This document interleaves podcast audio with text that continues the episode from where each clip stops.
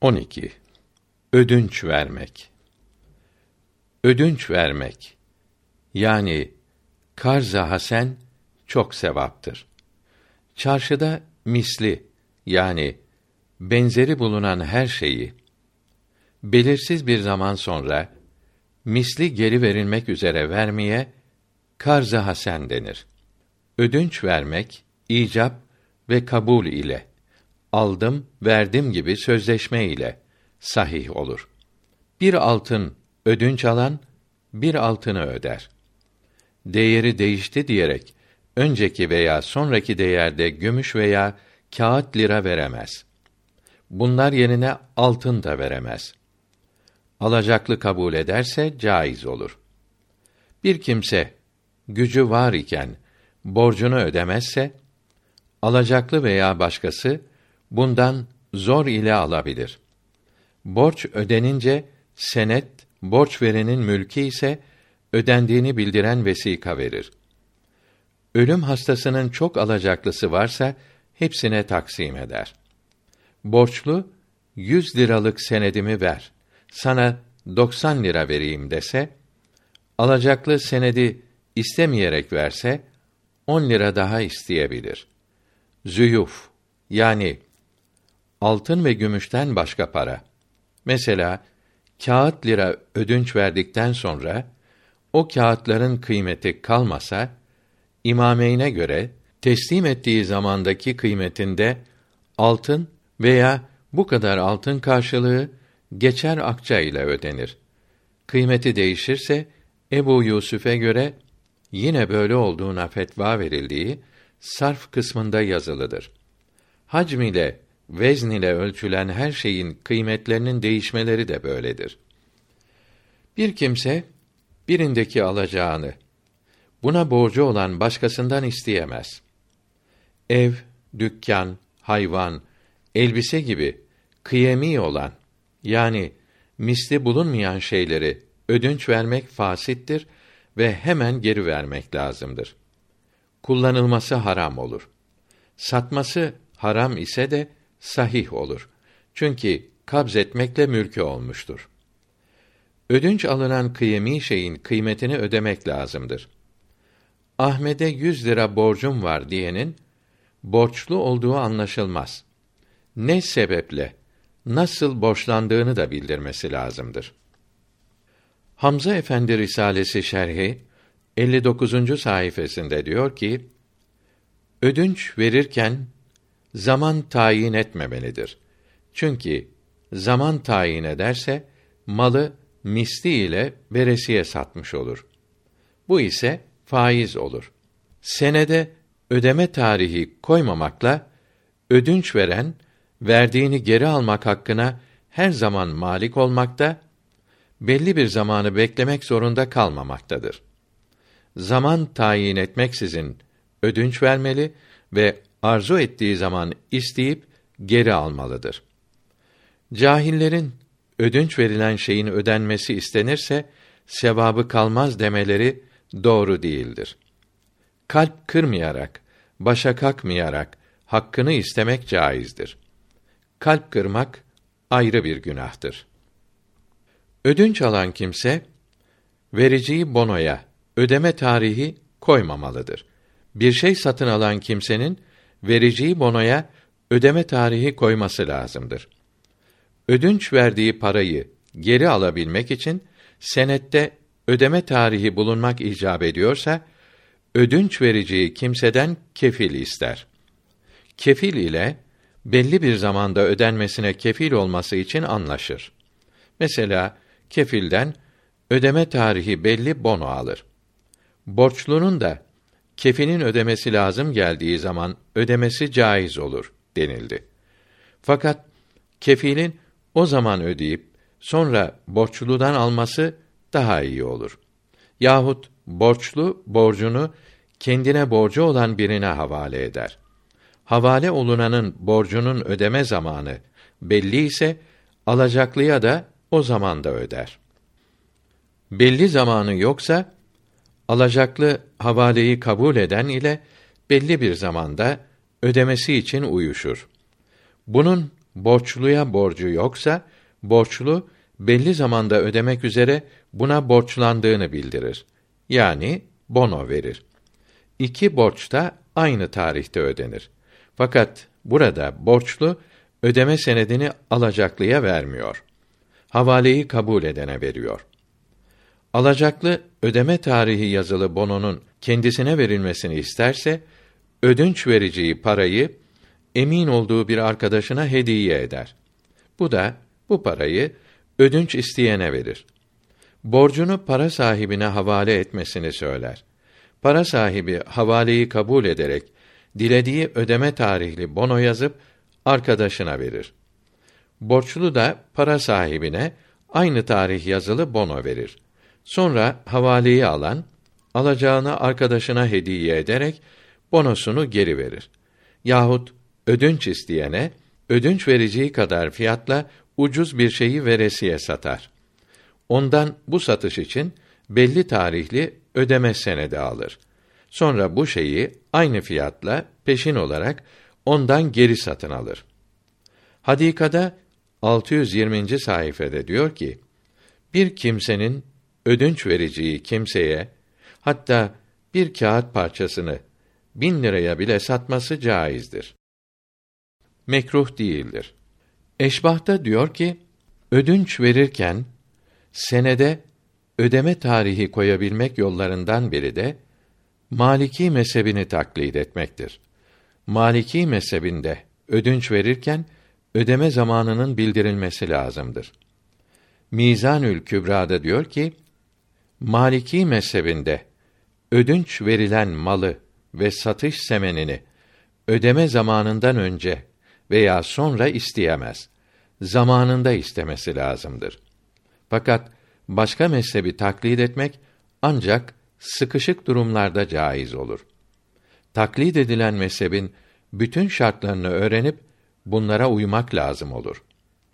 Beydavi'nin Şehzade haşiyesi birinci cilt 590. sayfasında diyor ki: Ayet-i kerimedeki müdayene yani borçlanma kelimesi muamele yani bey ve şira demektir. Bu da dört şekilde olabilir. Aynı ayna satmak müdayene değildir. Deyni deyne satmak da batıldır. Aynı deyn karşılığı satmak bildiğimiz veresiye satıştır. Deyni ayn karşılığı satmak selemdir. Bu iki satışta deynin belli vakitte ödenmesi için senet yazılır. Ödünç vermek bu iki satışa dahil değildir. Ödünç vermekte belli vakt bildirmek Hanefi'de caiz değildir. Vakt bildirilirse faiz olur. Ödünç verirken bir menfaat şart koymak faiz olur, haram olur. Şart koymadığı halde öderken ayrıca bir şey fazla vermek caizdir. İbn Abidin rahmetullahi teala aleyh ödünç vermeyi anlatmaya başlamadan buyuruyor ki falana olan borcuma kefil ol dese o da kabul edip ödese kefil borçluya belli zamanda bana ödersin diyebilir. Fakat falana olan borcumu öde dese o da kabul edip ödese borçlunun bunu ona belli bir zamanda ödemesi caiz olmaz. Çünkü borçlu için ödemiş, borçlu şimdi buna borçlu olmuştur. Borcun belli bir zamanda ödenmesi ise caiz değildir. El Ukudü'd Dürriye sahibi rahmetullahi teala aleyh diyor ki alacaklısına evini verip ücretsiz otur demek fasittir. Ecri misl lazım olur. Alacaklısına evini rehin verip ücretsiz oturmasına izin verse ücret lazım olmaz. Alacaklıya rehni kiraya verirse rehin fasit olur. Alacaklının rehinden istifade etmesi tahrimen mekruhtur. Bir kadın oğlunu evinde tamir etmek şartıyla oturtsa, senelerce oturup tamir etmeden çıksa anasına ecri misil ödemesi lazım olur. Büyük alim Hayrettin Remli Hanefi rahmetullahi teala aleyh Fetavai Hayriye'de diyor ki, zimmi zimmiye 50 lira ödünç verip faiziyle birlikte 55 lira alsa 5 lirayı geri vermesi lazımdır. Çünkü faiz her dinde haramdır. Abdülvehhab-ı Şarani rahmetullahi teala aleyh Mizanül Kübra kitabında diyor ki: Dört mezhepte de ödünç vermek müstehaptır. Belli bir zaman sonra alacağı satış parasının bir kısmını vaktinden önce almak için geri kalandan vazgeçmesi caiz değildir. Bir kısmını vaktinden önce alıp geri kalanı vaktinden sonra başka vakte bırakması da caiz değildir. Vaktinden önce bir kısmını aynen, gerisini de başka şey olarak almak caiz değildir. Vakti gelince bir kısmını alıp geri kalanı başka vakte bırakması veya vazgeçmesi caizdir. Peşin olan satış semeni için yarısını şimdi veya yarın verirsen gerisi bir sene sonra olsun demek caizdir. Ödünç verirken veya verdikten sonra alacağının taksitler halinde ödenmesine razı olmak caiz değildir. Taksit ile uzun zamanda ödenmesini kabul eden alacaklı bu sözünden vazgeçebilir. Hepsini birden peşin isteyebilir. Borçlu elinde taksitle ödeyeceğini bildiren senet olduğu halde gücü yeterse hepsini birden ödemeye mecburdur. Borçlu bir kısmını inkar ederse mümkün olanı belli zamanda almak caiz olur. Mehri muaccelin de tecili caiz değildir. Kadın veya varisleri hepsini hemen alır. Borçludan kefil istemesi ve kefilin belirli tarihlerde taksitlerle ödemesi caizdir. Bir vakte kadar ödünç vermek caiz olmadığı gibi bu vakti beklemeden alacağını istemesi caizdir. Maliki mezhebinde ödünç verenin şart olmasa dahi borçludan hediye alması, yemeğini yemesi ve ondan herhangi bir suretle menfaatlenmesi caiz değildir. Şafii ve Hanbeli mezheplerinde söz kesilirken şart edilmezse caiz olur. Hanefi mezhebinde bazı alimler şart etmeden alması caiz olur dediyse de bazıları şartsız hediye almak da caiz olmaz dedi. Birincisi kendisine her zaman hediye vermesi adeti olan kimseden alması olup fetva yoludur. İkincisi ise takva sahipleri içindir. Borç alanın akıl ve hicre edilmemiş olması lazımdır. Ödünç verirken şart edilmediği halde borçlunun sonradan yüksek fiyatla alacaklıdan mal satın alması caiz ise de mekruhtur. Şemsül Eyyimme Hulvani haram olur dedi. Fakat ödünç verme sözleşmesi olmadan önce mesela bin lira değerindeki kumaşı 1500 liraya satın alsa ayrıldıktan sonra tekrar gelip 4000 lirada ödünç alsa caiz olur ve satana 5500 lira borcu olur. Halbuki borcu 5000 olmak lazımdır. Dürrül Muhtar'da diyor ki, böyle muameleye yüzde beşten fazla olmamak şartı ile caiz olur denildi. Yüzde beşten fazla farklı ödünç verirse, yani ödünç vermeden önce muamele ile satacağı malın fiyatı ödünç verdiği paranın yüzde beşinden fazla olursa haram olur ve böyle ödünç veren hapsolunur. İbn Abidin rahmetullahi aleyh Dürrül Muhtar'ın bu satırlarını geniş açıklıyor. Sultanın emriyle yüzde on beşe kadar muamele ile satış fetvası verildiğini, buna caiz diyen alimleri ve büyük fıkıh kitaplarını bildiriyor. Bezzaziye fetvasında sarf bahsinde diyor ki, ribh ile ödünç isteyen muhtaç kimse buna bir malı on liraya satsa ve teslim etse ödünç verecek olan da bu malı sonra o kimseye 12 liraya satsa caiz olur. Satışı ödünç verildikten sonra yapmak iyi olur. Mal ödünç verenin ise bunu ödünç isteyene dilediği bir müddetle mesela 12 liraya veresiye satar. Malı teslim alınca üçüncü kimseye 10 liraya satıp teslim eder. Bu kimse ödünç verene 10 liraya peşin satıp malı buna verir. Aldığı 10 lirayı ödünç isteyene vererek borcunu öder.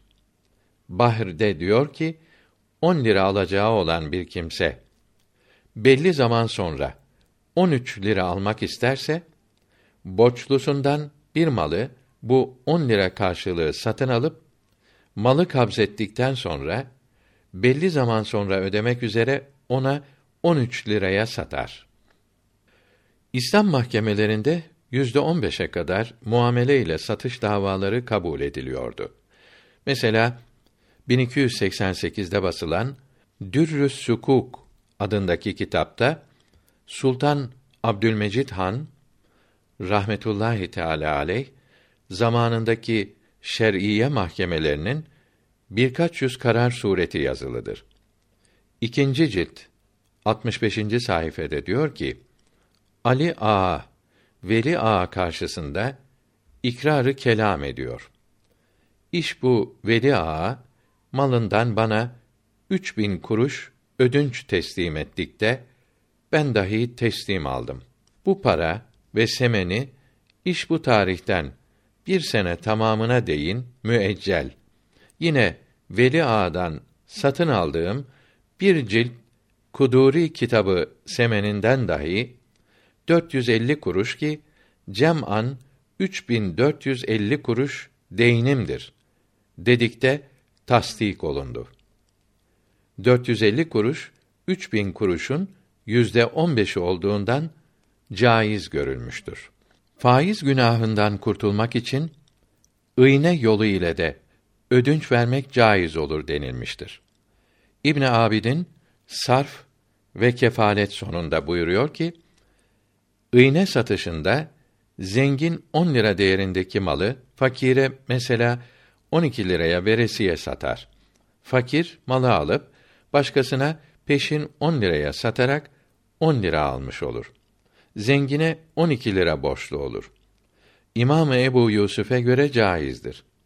Fethül Kadir'de mekruh bile olmadığı yazılıdır. İmamı Muhammed'e göre caiz değildir. Hadika ve Berika kitaplarında diyor ki, iğne bir malı veresiye satıp bunu aynı mecliste bu müşteriden peşin ve ucuz satın almaktır. İkinci semen ayn yani peşin olduğu için böyle satışa iğne satışı denildi. İki semen önceden kararlaştırılıp şart edilirse söz birliğiyle haramdır. Önceden şart edilmezse Şafii'de caiz olur. Müşteri bu malı aynı mecliste başkasına satarsa caizdir. Hadisi i şerifte iğne satışı yaparsanız ve cihadı terk edip ziraat ile uğraşırsanız Allahü Teala sizi zelil eder. Dininize dönmedikçe bu zilletten kurtulamazsınız buyuruldu. Bu hadisi şerif haram olan iğne satışını bildirmektedir. Eshab-ı kiram helal olan iğne satışı yapardı. Mesela bir zengin ödünç isteyen bir fakire bir malı iki bin liraya veresiye satar. Başkasını gönderip bu da kendi için o malı fakirden bin liraya peşin alır. Sonra zengine bin liraya satıp fakiri zengine havale eder. Zengin de kendine havale olunan bin lirayı fakire öder. Günü gelince fakirden iki bin lira semeni alır. Böyle satışı Resulullah emir buyurmuştur. Kadihan'da yazılıdır. Bahır'da diyor ki, muhtaç olanın faiz ile borç alması caizdir. Fakat buna da faiz ile ödünç vermek haramdır. Eşbah. Nafakası olmayıp bulamayanlara muhtaç denir. İslamiyet bu ihtiyacı zaruret kabul etmektedir. Eşbah Böyle bir fakir faizsiz karza hasen bulamazsa haram olduğu için faiz ile de ödünç veren bulunmazsa bu fakiri telef olmaktan kurtarmak için ihtiyacı kadar muamele ve iğne yolu ile ödünç verilmesi caiz oldu. Nafakasından fazla mal, bina sahibi olmak için ve ticaretine sermaye yapmak için faiz ile ödünç almak ve buna muamele ve iğne yolları ile de ödünç vermek caiz değildir. Selam yolu ile ödünç vermek yani köylüye ödünç parayı çok ucuza selam semeni olarak peşin verip sonra bu para karşılığı olarak yeni senenin mahsulünden çok fazla buğday veya pancar veya pamuk satın almak caiz değildir. Sözleşme zamanında çarşıda bulunmayan gelecek sene mahsulü selam yapılmaz. Köylüye böyle caiz olmayan selam yolu ile para vermek muamele ile ödünç vermekten ve iğneden daha fenadır. Köylüleri ve köyleri harap etmektedir. Ariyet diyerek verilen mal ödünç verilmiş olur. Zaten ödünç vermek ariyet vermek demektir. Ariyet bir malı kullanmak için vermektir. Malın kendi geri alınır. Ödünç verilen mal ise geri alınırken misli satılmış olup semen alınmış olur. Mecellede diyor ki ariyet ücretsiz olarak kullanmak için verilen mala denir. Al sarf et diye verilip hediye olduğu söylenmeyen para teslim edilince ödünç verilmiş olur. Al giy diyerek verilen elbise hediye olur. Ödünç verileni kendisi veya vekili teslim alınca ona malik olur. Veren verdiğini geri isteyemez. Fetavâ-i Hindiye'de diyor ki, ödünç alınanı kabzetmeden önce kullanmak caizdir. Borçlu ödünç aldığı malın veya paranın mislini yani benzerini ödemesi lazımdır. Ödemeden önce borcunu ödünç aldığı şeyin kendisini değil, alacaklısından peşin satın alabilir ise de veresiye satın alamaz. Ödünç aldığını alacaklısına satabilir.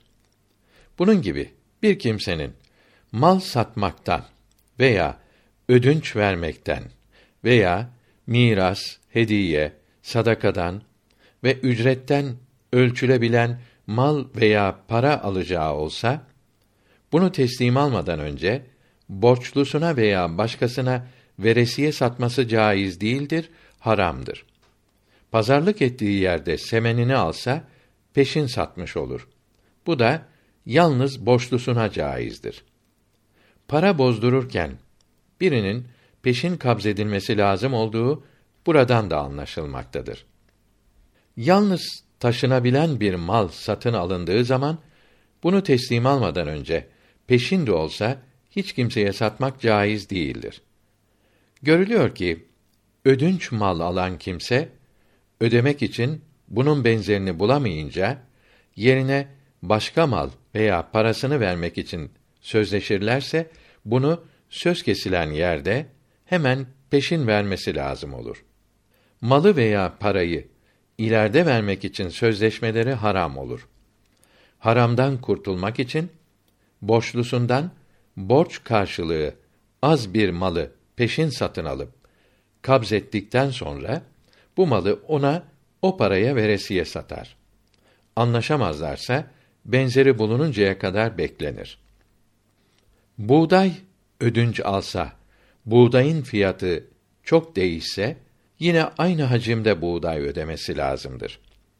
Bir kimsenin birisinden yüz lira alacağı varken bu kimsenin alacağı ile takas edilmemek şartı ile ondan yüz liraya mal satın alması fasittir. Mecmuayı Cedide de Kadihan'dan alarak diyor ki: Ödünç almakla, gasp etmekle veya mal satın almakla yüz lira borçlanan kimse alacaklısına bir altın ödünç verse, bu alacaklarını yani 100 lira ile bir altını birbirlerine satmaları caiz olur. Başka cinsten olan böyle borçlarını birbirlerine satmaları bu mallar ellerindeymiş de birbirlerine satıyorlarmış gibidir. 100 lirayı ve bir altını birbirlerine teslim etmiş gibi olurlar.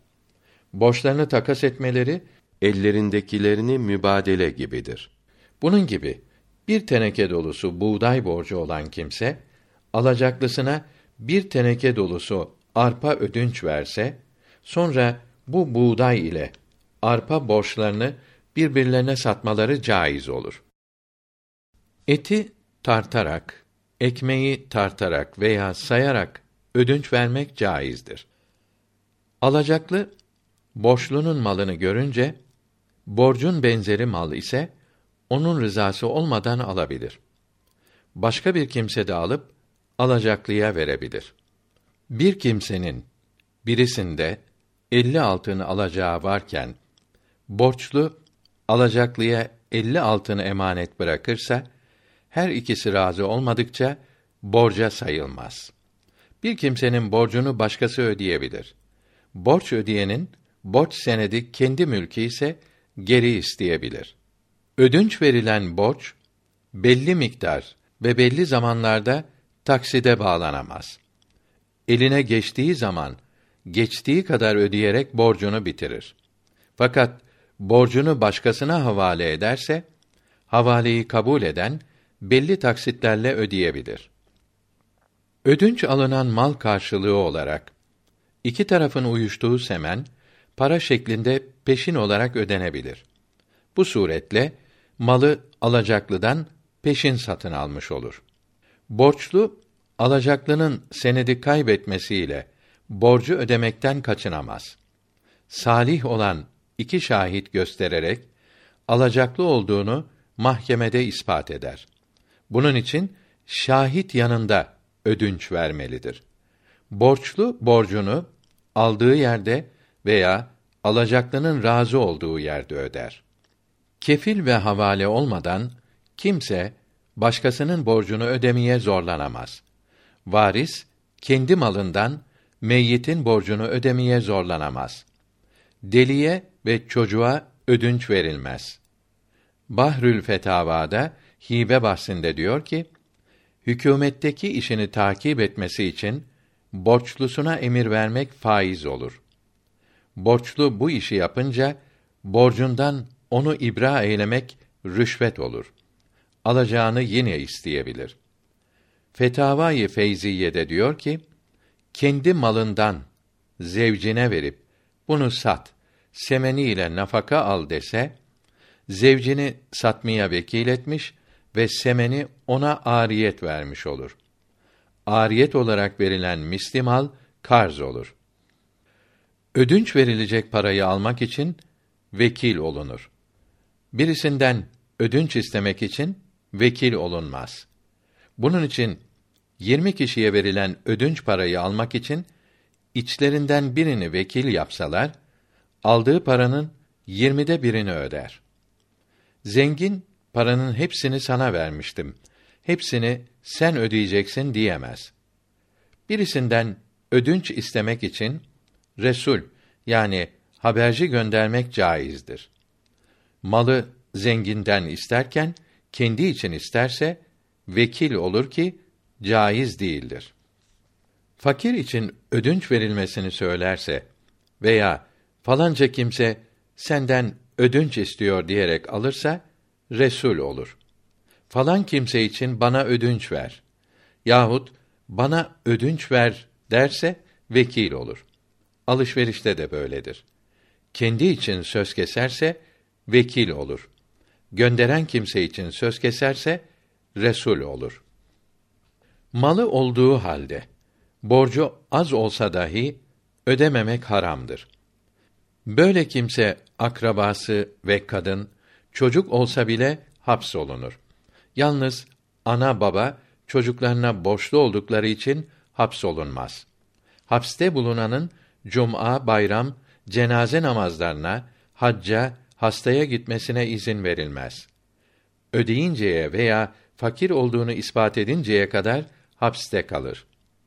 Fetavâ-i Hayriye ikinci kısım başında diyor ki: Malı olan borcunu ödemeyince hapsolunur. Yine ödemezse İmam-ı Azam'a göre ödeyinceye kadar hapiste bırakılır. İki imama göre kadi malını, evini satarak öder. Sonra hapisten çıkarır. Fetva da böyledir. Dayak atmak caiz değildir. Üst katın sahibi alt katı sahibinin izniyle tamir etse masrafını alt katın sahibinden ister. Vermezse hapsolunur. Mecellenin 656. maddesinde diyor ki: Semenin ödeme günü gelmeden evvel borçlu başka memlekete gitmek istese, alacaklı hakime müracaat ederek ondan kefil veya rehin isteyince bunu vermeye mecbur olur. Vermezse sefere gitmekten men olunur. Başka yere gitmeyen borçludan kefil istenemez. Borçlunun arzusu ile kefil olan da borçlu başka yere giderken borcu bana veya alacaklıya öde yahut alacaklıya beni affettir. Sonra git diyebilir. 1609. maddesinde diyor ki: Bir kimse kendisi yazıp yahut bir katibe yazdırıp da imzalı yahut mühürlü olarak başkasına vermiş olduğu deyn senedi üsul ve adete uygun olarak yazılmış ise söylemesi gibi kıymetli olur. Senedin kendisinin olduğunu söyleyip de senetteki borcu inkar ederse inkarı kabul edilmez. Ödemesi lazım olur. 1296 miladi 1879 tarihli İcra Kanunu'nun 32. maddesinde borcunu ödemek istemeyen borçlunun malı olduğu vesika veya ihbar ile anlaşılırsa mahkeme borçluyu hapseder veya haczettirir. 65. maddesinde satılan eşya ve mülk parasından önce icra masrafları sonra borç ödenir. Damga Kanunu'nun 13. maddesinde makbuz senetleri için damga vergisini, pul harcını parayı alan öder diyor. İbn Abidin rahmetullahi teala aleyh hakim ve müftilerin senet ve evrak yazmak için ücret almalarının caiz olduğunu açıklamasından anlaşılıyor ki ödünç verme, senet ve başka masraflarını adete göre ödünç veren ve alandan herhangi birinin ödemesi caizdir. Ödünç istemek ancak lazım olunca caiz olur. Lazım olmak üç türlüdür. 1. Lüzumi icabi. Nafakası olmayanın veya kazancı şüpheli olanın helal nafaka almak için ödünç istemesidir. Setre avret için çamaşır parası da böyledir. 2. Lüzumi akli. Evi olmayan kimsenin memleketin adetine göre kira veya satın almak için ödünç istemesidir. Soğuktan korunmak için elbise parası da böyledir. 3.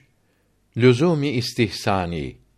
Mevkii, vazifesi sebebiyle adete uygun giyinmek için ödünç istemektir. Bu üç lüzum için faizsiz ödünç istemek caiz olur. Yalnız bunlara ödünç verilir. Başkalarına, zalimlere, fasıklara ödünç verilmez. İhtiyacı olana ödünç verilir. İhtiyacı olmayana, malını lüzumsuz yerlere, harama harcedene verilmez. Başkasına ödünç vererek kendini sıkıntıya düşürmek doğru değildir. Nisaba malik olmayan kimsenin kurban kesmek için ödünç istemesi caiz değildir. Kün ezelde kün deyip ol perverdigar. Bir bedia halk edip o kirdigar. Ruh deyu nam eyledi ol dilbere. Künhünü bildirmedi acizlere. Bu değildi alemi halktan meğer alemi emrü hüdadır muteber şöyle ferman eyledi Rabbi muin amir ol nefse ona uyma sakın Çünkü ruh emri celili dinledi. Ol mübarek gör ki ol dem neyledi. Tuttu fermanı hüdayı o latif başladı seyrü sülûke ol şerif. Aşkı hakla uçtu cevlan eyledi. Çok alemler gördü, seyran eyledi. Buldu bir alem ki na mahdud idi. Maverayı arşadek memdud idi. Öyle vasi ki bulunmaz gayeti şamil olmuş arşu narü cenneti her hakayık orada etmişti zuhur. Cismü cismani değildi cümle nur